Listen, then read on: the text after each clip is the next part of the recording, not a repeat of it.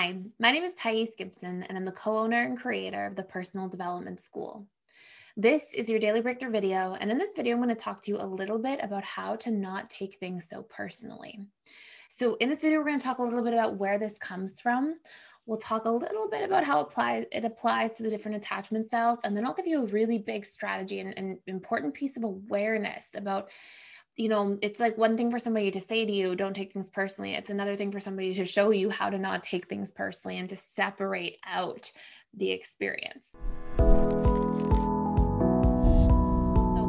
I'll dive into all that with you. Um, before I do, we have our with you coupon code in the description box below for 25% off three, six, 12 month memberships to the school. And um, there's a full money back guarantee. So check that out. So um, there's a quote in a book, and I believe it was in the Four Agreements by Don Miguel Ruiz that I read, I don't know, like 10 years ago or something. And um, a beautiful book. I recommend the book, a really easy read, um, really profound, lots of little wisdom bombs in there. It's a wonderful book. Um, and I remember the line, and I actually reread this line so many times, it's like ingrained in my mind. Um, but I remember it saying, taking things personally is the ultimate expression of self centeredness because it's the assumption that everything revolves around you. And I remember being like, whoa, and, and sort of like having to put that into perspective for a moment. And that's essentially what happens is we we make meaning out of the things happening to us. And this is the root reason why we take things personally. It's not like we're just oh taking things personally and just go repress that and just try to stop doing it. We have to first understand when we're trying to stop things and patterns that are not serving us, we have to understand what they are. It's like the idea that you'll hear sometimes of people saying, well, if you can't measure something, you can't change something. That same kind of concept applies to emotional challenges we face. We have to isolate what the emotional challenge is. We have to know very clearly what it is in order to be able to transform it. So, when we look at an experience, right, people are going to do the things they're going to do.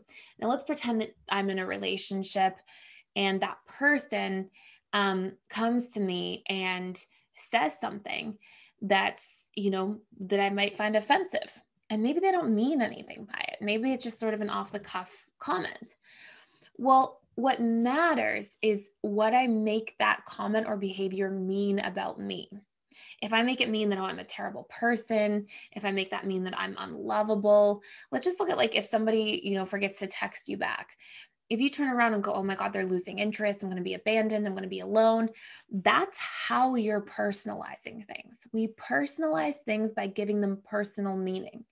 And then something that's important to note is that that personal meaning we give to things is basically based on the pre existing stories or narratives we have about ourselves, anyways, because of painful past events that occurred in our lives that we didn't have the opportunity to properly emotionally process. So if you don't have a story, for example, that like let's say in my my personal relationship now, my romantic relationship, let's say that um he forgets to text me back.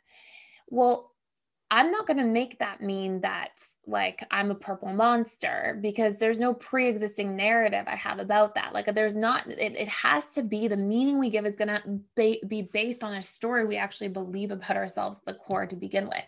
So if I have this let's pretend horrible belief that says I'm unlovable, what do you think I'm going to make the not getting a text back mean? Well, probably something related to that. And so personalizing things you know, when we want to change that, we first have to identify the meaning we give to situations because it's an absolute injustice, especially if somebody is actually treating us poorly. It's not just like, oh, somebody forgot to text.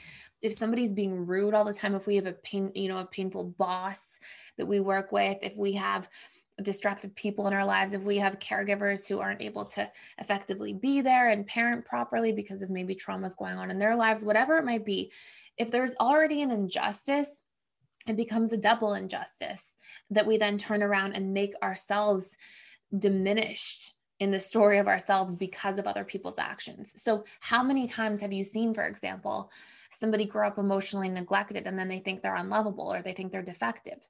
Well, it's a double injustice, right? There, there was already a lack of proper care and caregiving. And then they, that person derives a narrative from that and goes, oh, there must be something wrong with me that I didn't get proper care. I must be not, you know, very lovable or a likable person. And that's where taking things personally hurts so much. And that's how it actually happens. And so, what we have to start doing is looking at our lives and where we're feeling bad and we notice that we're personalizing things, we have to deconstruct and understand what that meaning is we give to situations. And then we have to use our conscious mind to question the subconscious belief that we've been imprinted with and to really like hold it in the light and see if it, it stands up. And then we can do things to reprogram it and all that kind of stuff as well but that is the difference between personalizing something and not. So it's not like a random thing that you just have to repress or stop doing.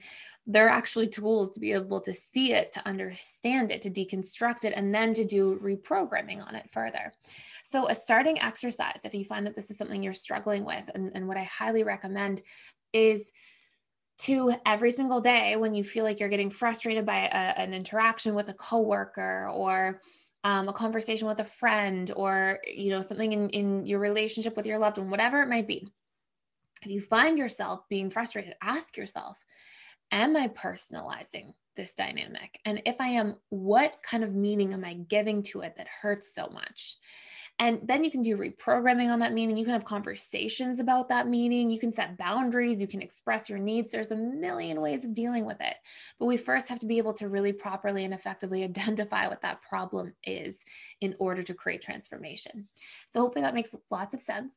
Thank you so much for watching. Please like, share, and subscribe, and I will see you in the next video.